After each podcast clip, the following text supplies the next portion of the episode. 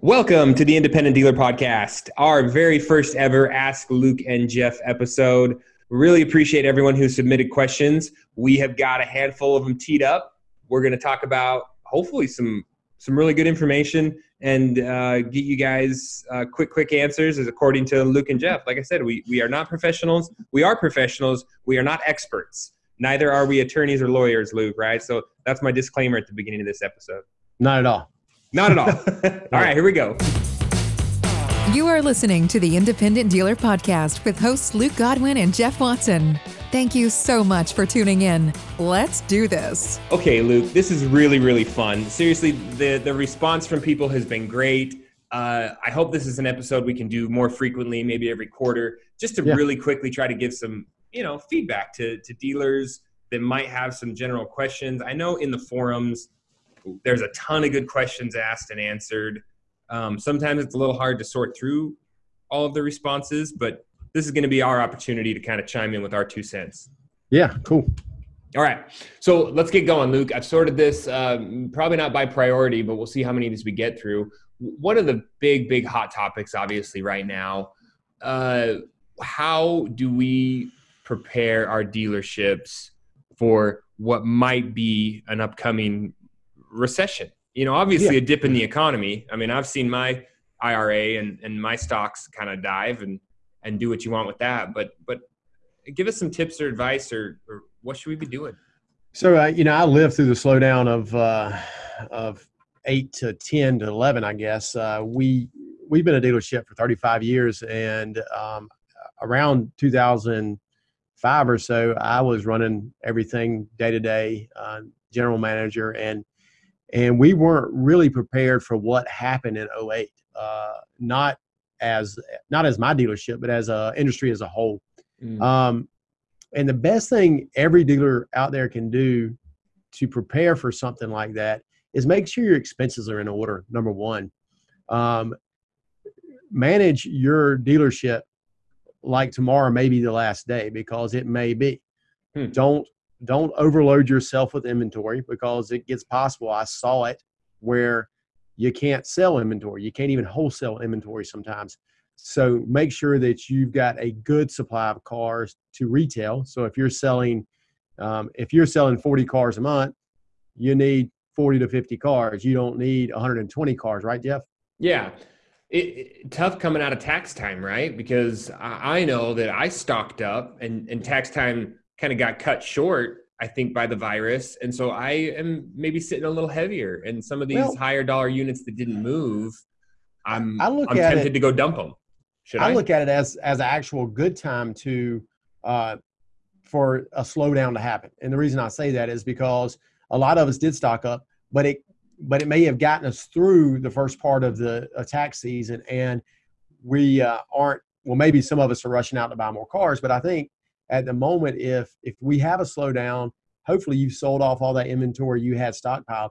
And so maybe you know i don't have to go back and source cars um, at such a level as i did. Because remember guys and girls when when there is a slowdown what's going to happen is you're going to you're going to slow down the amount of sales you have.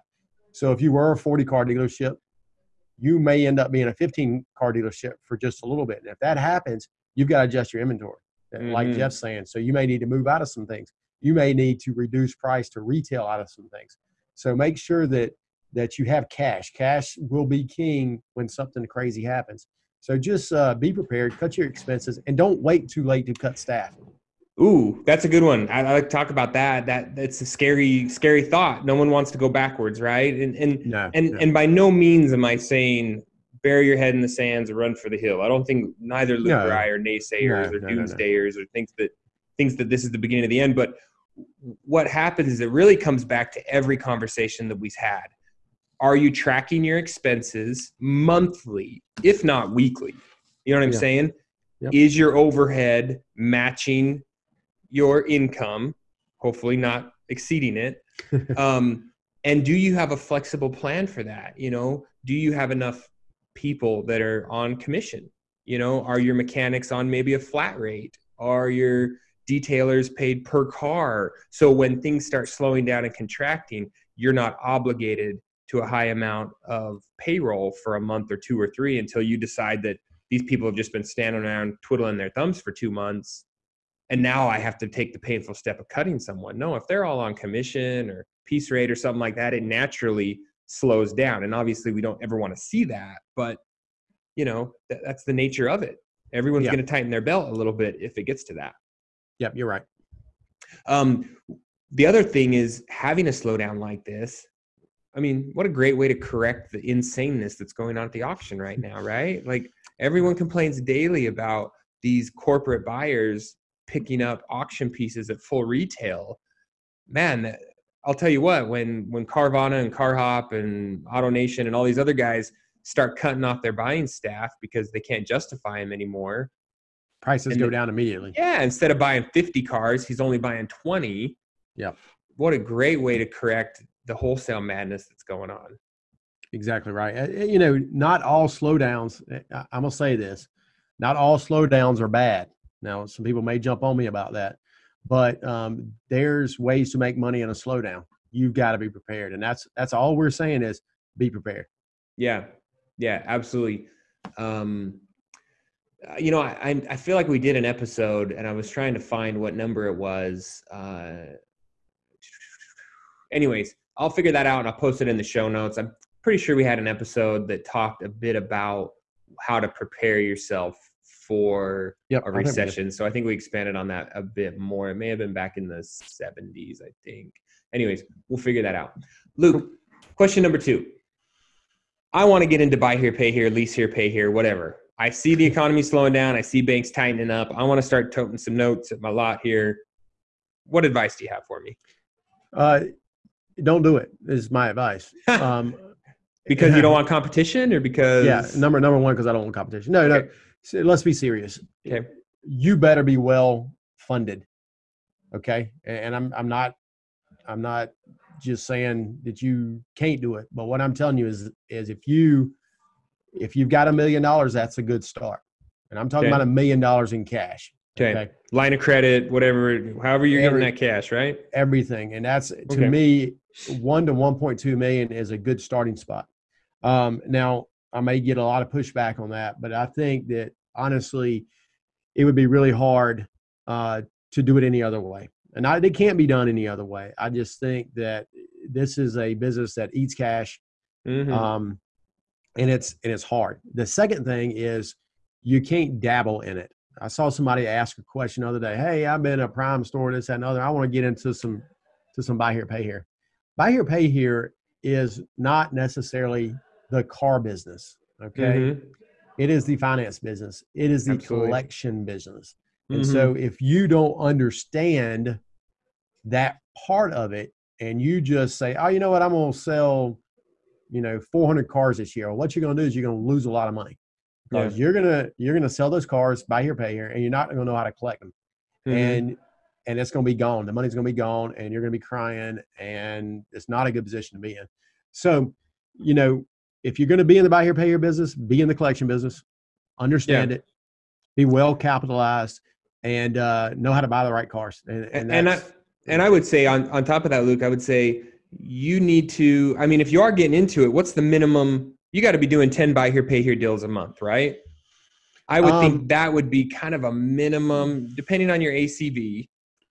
But if you can't commit, okay, if you can't commit to 10 or 15 buy here, pay here deals to really make it worth it to justify a full time collector, you know, you got to get that portfolio up to the amount of accounts where it justifies someone who can really give it attention. If you're just doing five a month, you're only ever going to have you know 50 accounts on the books and you're never going to have enough there, income to hire someone to give it attention there's an inflection point and um, i don't know where that lies with certain you know with certain dealers mm-hmm. um, and and that point is maybe it's 250 accounts maybe it's 350 accounts but it's somewhere in there if you don't have yeah. more than that amount it's not worth your time and effort mm-hmm. um, especially let's say we're collecting $400 a month per account well you can do some quick math and at you know 250 accounts you know hopefully you're collecting around $100000 a month yeah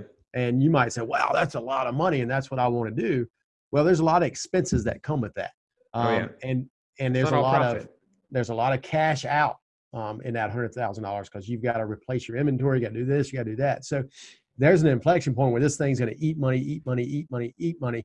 But then all of a sudden, maybe when you get to that hundred thousand, hundred thirty thousand dollars a month, you keep your expenses really lean. At that inflection point, all of a sudden, it's going to start giving you some cash back. But you got to you got to suck it up until you get there, and you've got to run it up fast.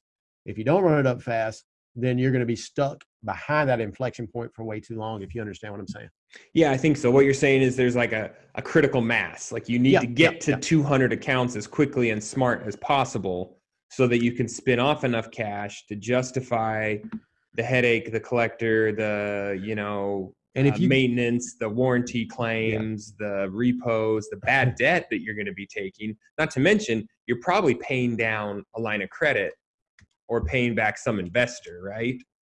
So yeah, and, yeah, and so one of the big things is, um, it's just you can run it up.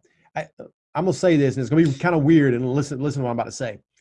You may not need to be very. You may not need to be too tight getting to that point, hmm. um, because the looser you are with the financing, the faster you can get there. Hmm. And once you get there and realize what's going on, you can tighten the screws a little bit.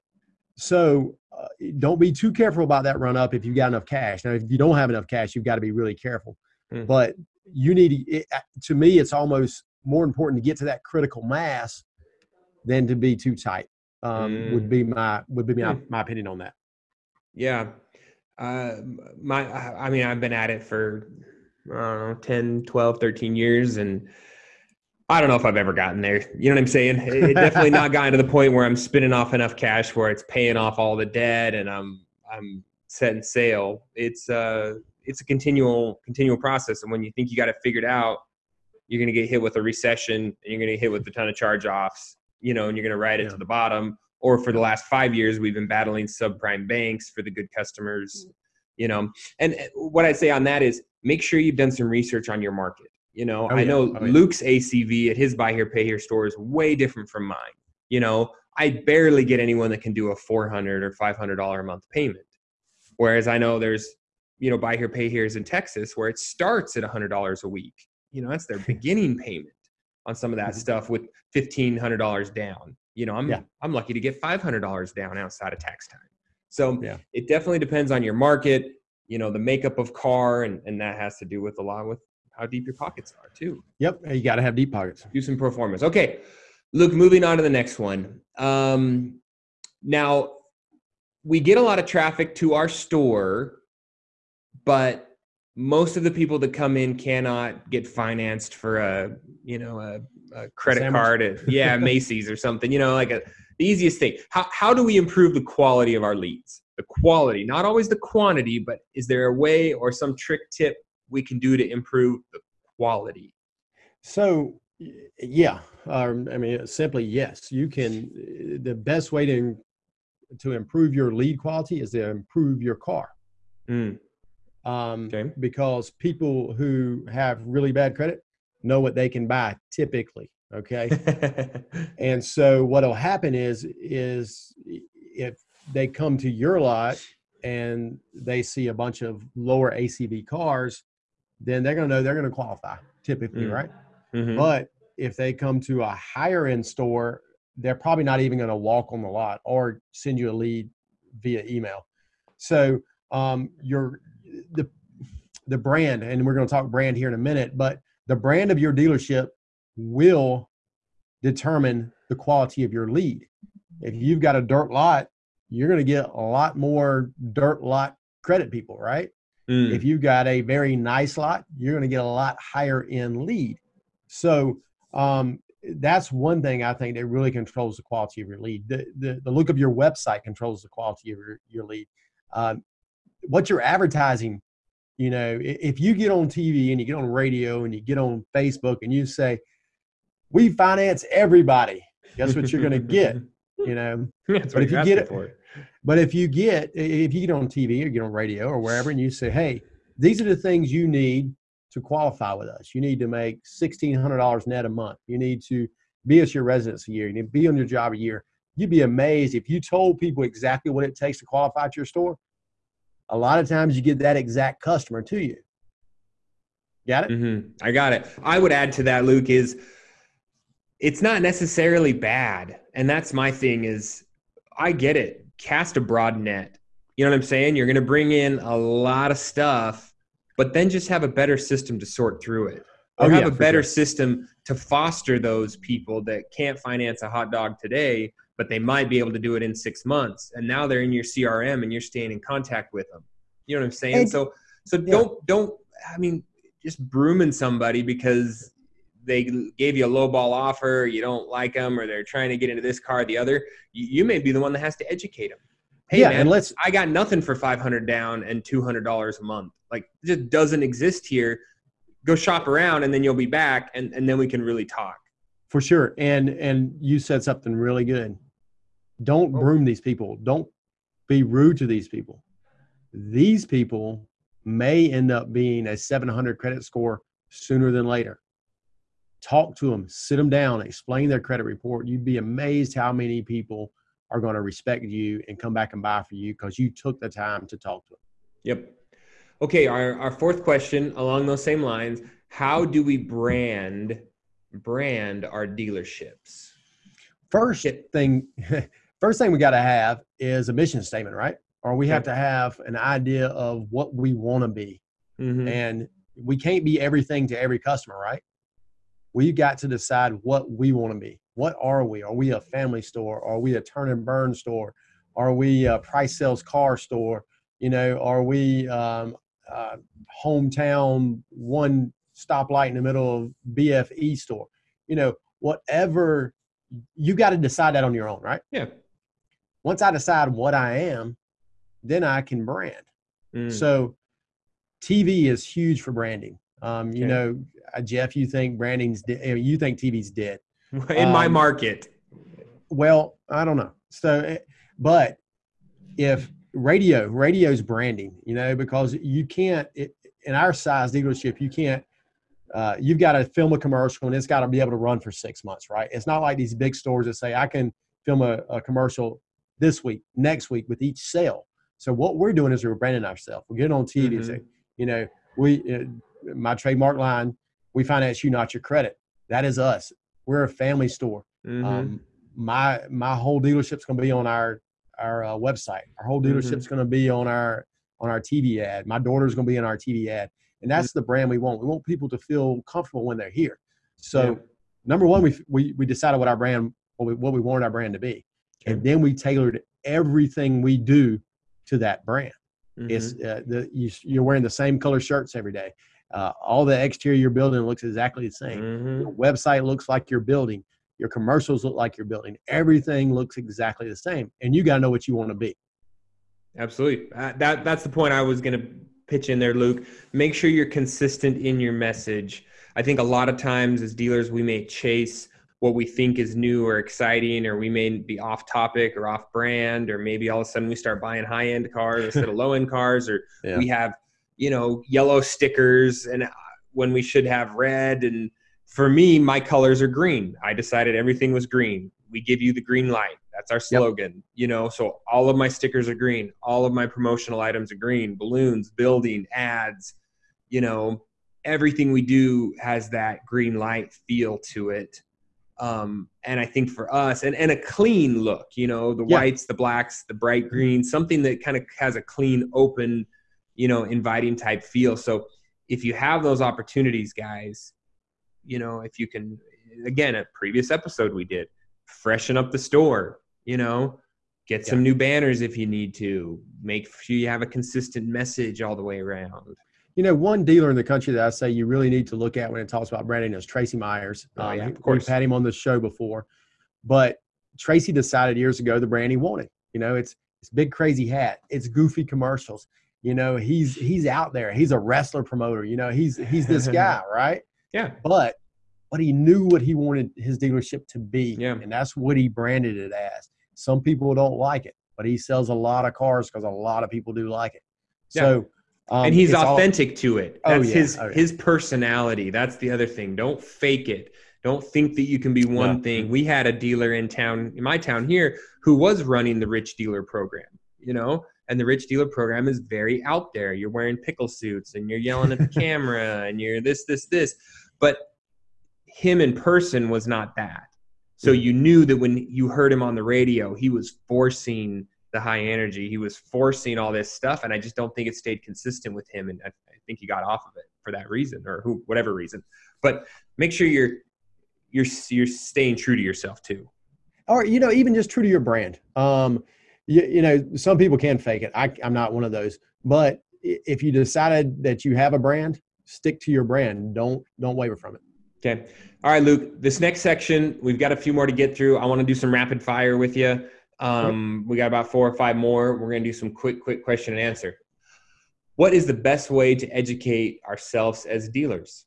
Well, listen to, the podcast, of course. Of course. Done, done. no, but but seriously, uh, join your your association.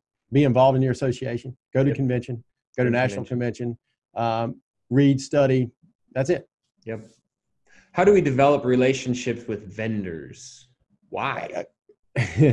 Why? The, the reason is, because if you have a problem with a vendor and you have a relationship, you can call them, you can text them, you can do these things so you don't get frustrated.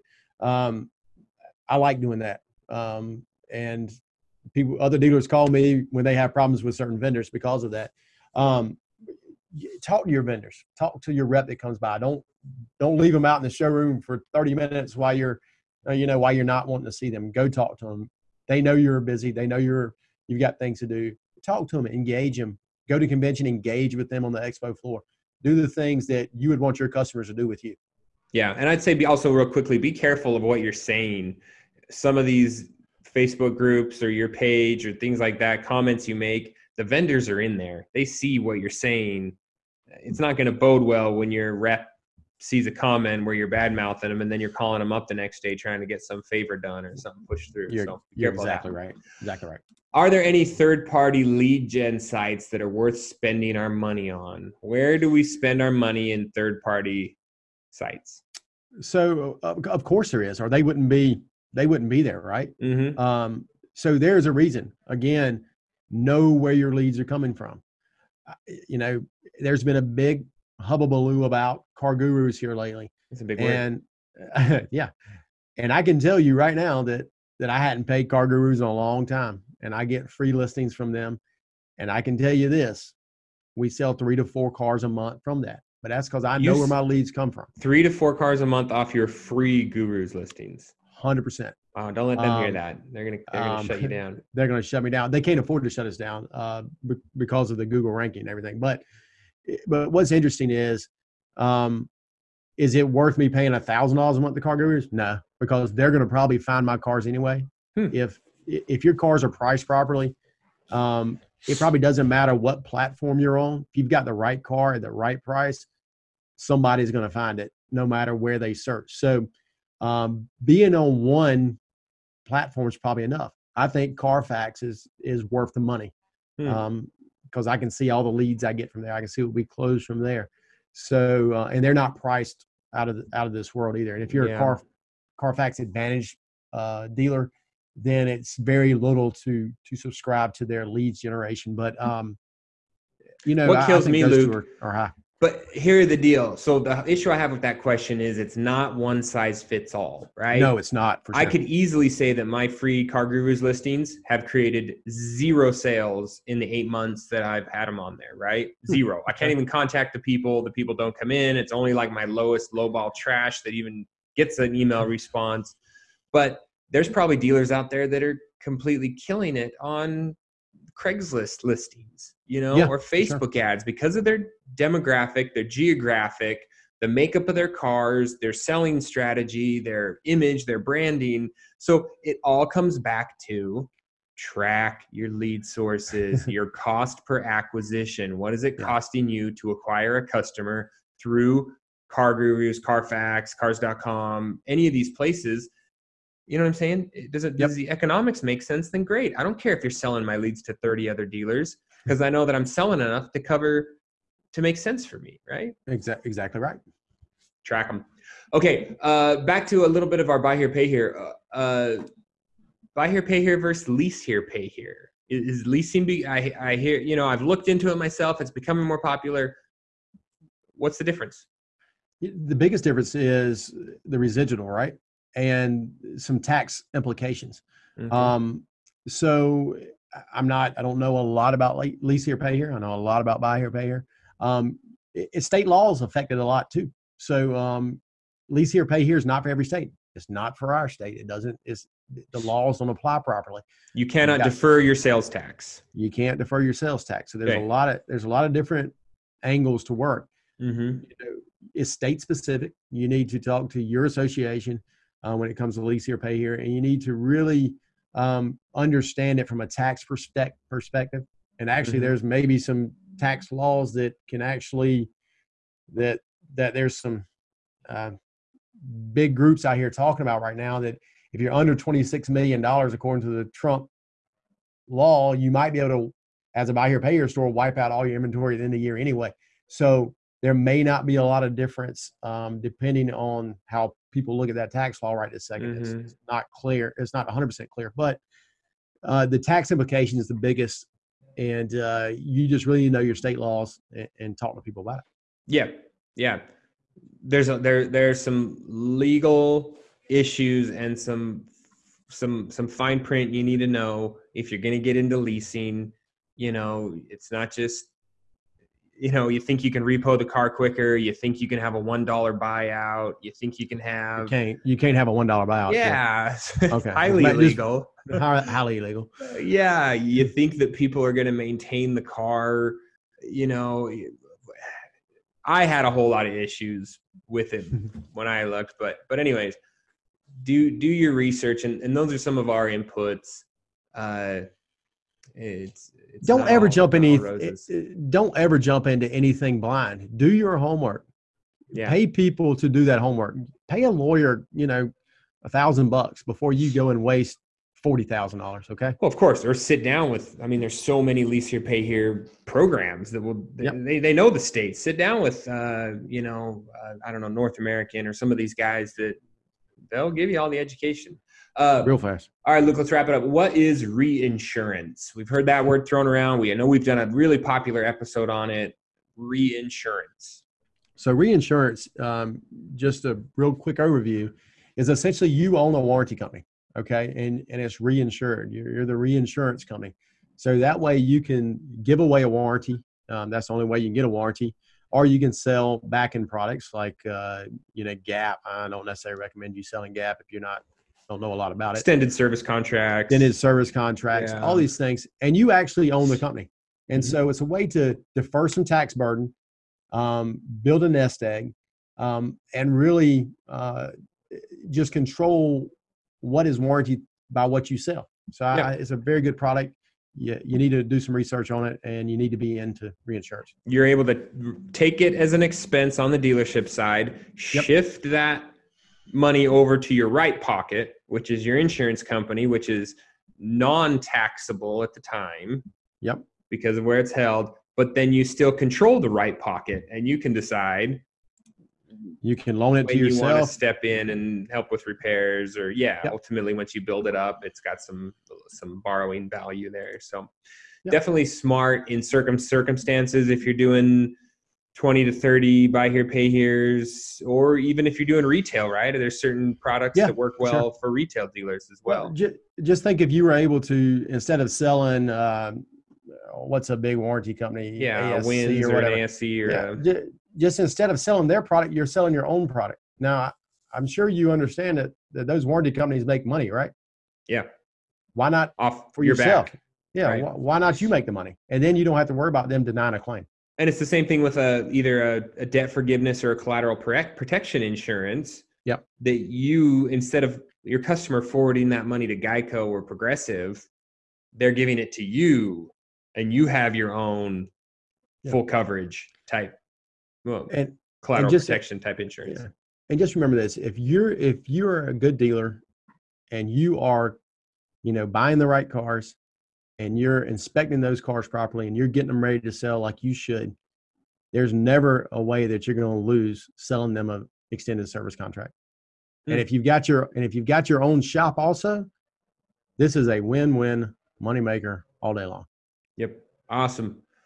Luke, that was fun. Great. First yeah. episode of Ask Jeff and Luke. Uh, Ask Luke and Jeff. I don't know how we're going to brand this. Yeah, we'll, we'll, debate matter. that later. Jeff asking Luke. Uh, guys, Did I talk too much, Jeff? No, that was perfect. Excellent. Hope everyone enjoyed it. Hope you guys learned. Keep the questions coming. We're going to do this again. And we really appreciate you guys subscribing, sharing this with your dealer buddies. The podcast is still growing exponentially. It's awesome. Uh, and and uh, episodes will keep coming. Thanks, guys. Thank you for joining us today. Hope this episode inspired you to take positive action. Remember to subscribe so you get each episode the day it comes out. And we would love your help spreading the word. Leave us a review and share this podcast with your dealer friends.